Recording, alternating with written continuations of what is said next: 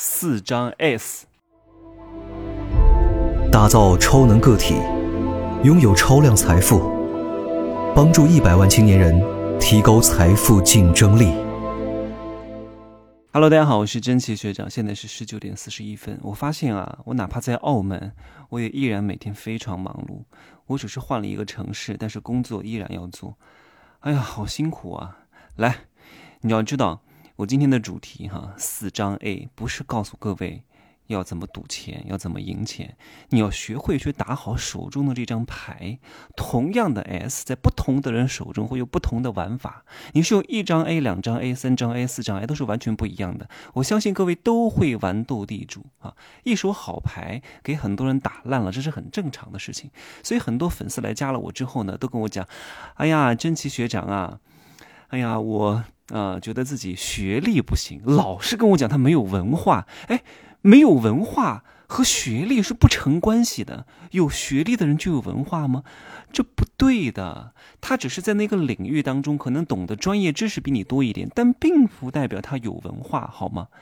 有文化不等于有学历，有学习力也不等于有学历。不要把这个东西看得太重啊！各位，你们都是要当老板的，当老板是不需要学历的，打工的才需要学历。为什么打工的需要学历？各位也很清楚，因为竞争很激烈，特别是在应届毕业生没办法通过他的这种软实力去印证他，那只有通过这种硬通货啊。那硬通货就是学历啊，我没法判断你是不是行，那我只有通过啊，我怎么来证明你行呢？那就是学历啊啊，你哪个大学毕业的，大概可以判断出来。所以一个人如果工作三到五年之之后还在说学历，说明这个人就是混得特别差。我从来不说我哪个学校毕业的，有什么意义呢？没有任何意义。所以以后不要啊加我，觉得你自己没文化，没文化不重要啊，没文化也是一种文化。什么叫有文化？文化是谁定义的？没文化就是一种文化，懂吗？啊，没学历也不重要，你有学习力就行了。所以各位也不要觉得啊，这些什么清华北大的就比你厉害多少，你有多人都人，哪有什么多大的差别呀？各位，我好好听我下面的节目，我会告诉你，你为什么不比他弱哈。只要和你在一个生态位上的选手啊，记住我这句话，在战略上藐视他们啊，在战术上要重视他们，不要看得上他们。各位，只要让你上台，只要让你去作战，只要让你开口，你一定要拿出气势。有时候他们欠缺的是什么？不敢。人啊，需要有一点虚张声势。只要让你开口，各位。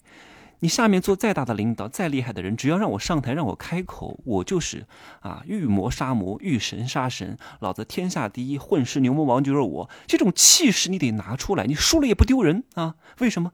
因为大家都会觉得啊，你输给一个清华北大的，嗯，那你输的光荣，那你赢了，哇，这个人太牛了，所以你没有任何的负担啊。所以怎么打好手中这张牌是很重要的啊。很多人拿那一手好牌，他不会打，出的顺序很重要，学习的顺序也很重要。一旦顺序错了，各位你们都学过化学吧？虽然我的化学成绩非常之差，大概也就考二十分左右吧，但是我也很清楚啊，这个原料再加先加，那个原料后加，那会产生不同的反应。那如果把这个顺序弄错了，那可能就会变成另外一个物质。各位，所以顺序是很重要的。如果你学习的顺序、人生的顺序、学科的顺序弄反了，那你就完蛋了。啊，你如果把降龙十八掌从后往前学，你觉得能学会吗？亢龙有悔一定是最后一招。你刚开始就学亢龙有悔，你学得会吗？你学不会。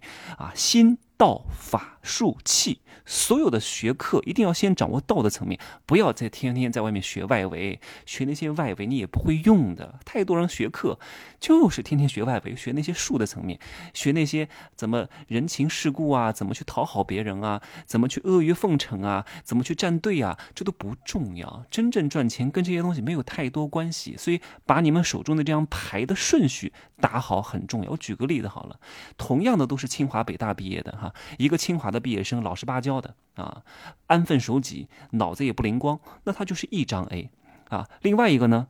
啊，野心勃勃，不是很安分的一个清华毕业生，他是一对 A。请问一张 A 和一对 A 哪个厉害？各位好好想想看哈，就是没有谁厉害与不厉害，看你怎么玩，是不是一对 A 的玩法变化之策啊，比一张 A 要大的很多是不是？来，我们继续哈。如果我刚刚讲的那一对 A 的人，他不仅野心勃勃啊，还极其自律啊，用这种极其自律，能坚持运动十二年，每天笔耕不辍，每天大量输出，每天大量学习，每天坚持做这个事情。各位，如果大家能够做到我三分之一的坚持度和韧性，你一个月挣三万是没有任何问题的。但是大多数人，哪怕我告诉他怎么做，他也不能成功，因为他缺少做事的韧性。哎呀。我为什么能成？为什么相对来说过得很不错？是因为我，我有这种坚持的毅力。我知道，我知道一切东西都不可能一蹴而就的。日拱一卒，不期速成。不积小流，无以至江海；金石可镂，金石未开。一定是长期的坚持，才能够换来成功的可能。